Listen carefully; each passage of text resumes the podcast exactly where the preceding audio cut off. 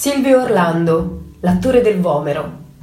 Nato e cresciuto a Napoli da padre originario di Pesco Sannita e da madre napoletana, che morì prematuramente quando l'attore non aveva che nove anni, nel 1975 esordì come musicista, suonando il flauto traverso nel complesso del Centro Culturale Giovanile del capoluogo campano, nello spettacolo teatrale Nascetto Miezomar. L'anno successivo s'avvia la carriera attoriale nella scena teatrale napoletana, per poi passare al cinema, lavorando con vari registi quali Nanni Moretti, Paolo Virzì, Pupi Avati e Gabriele Salvatores.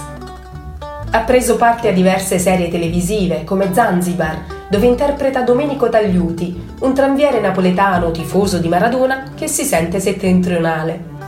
Di Napoli ha detto una città tragica, che ha la dannazione di doversi tenere in piedi ogni santo giorno e nella quale ironia e teatralità servono a sopravvivere e a non impazzire.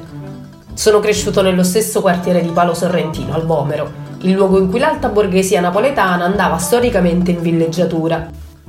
Il sogno della piccola borghesia era liberarsi delle case fatiscenti del centro storico per avere abitazioni eleganti e impersonali con il marmo nei bagni, nell'assoluto vuoto di relazioni umane di un quartiere venuto su in fretta, al ritmo febbrile dei primi anni Sessanta. In questo esilio forzato e in questa negazione della bellezza in nome della comodità, non avvertire lo sradicamento è difficile.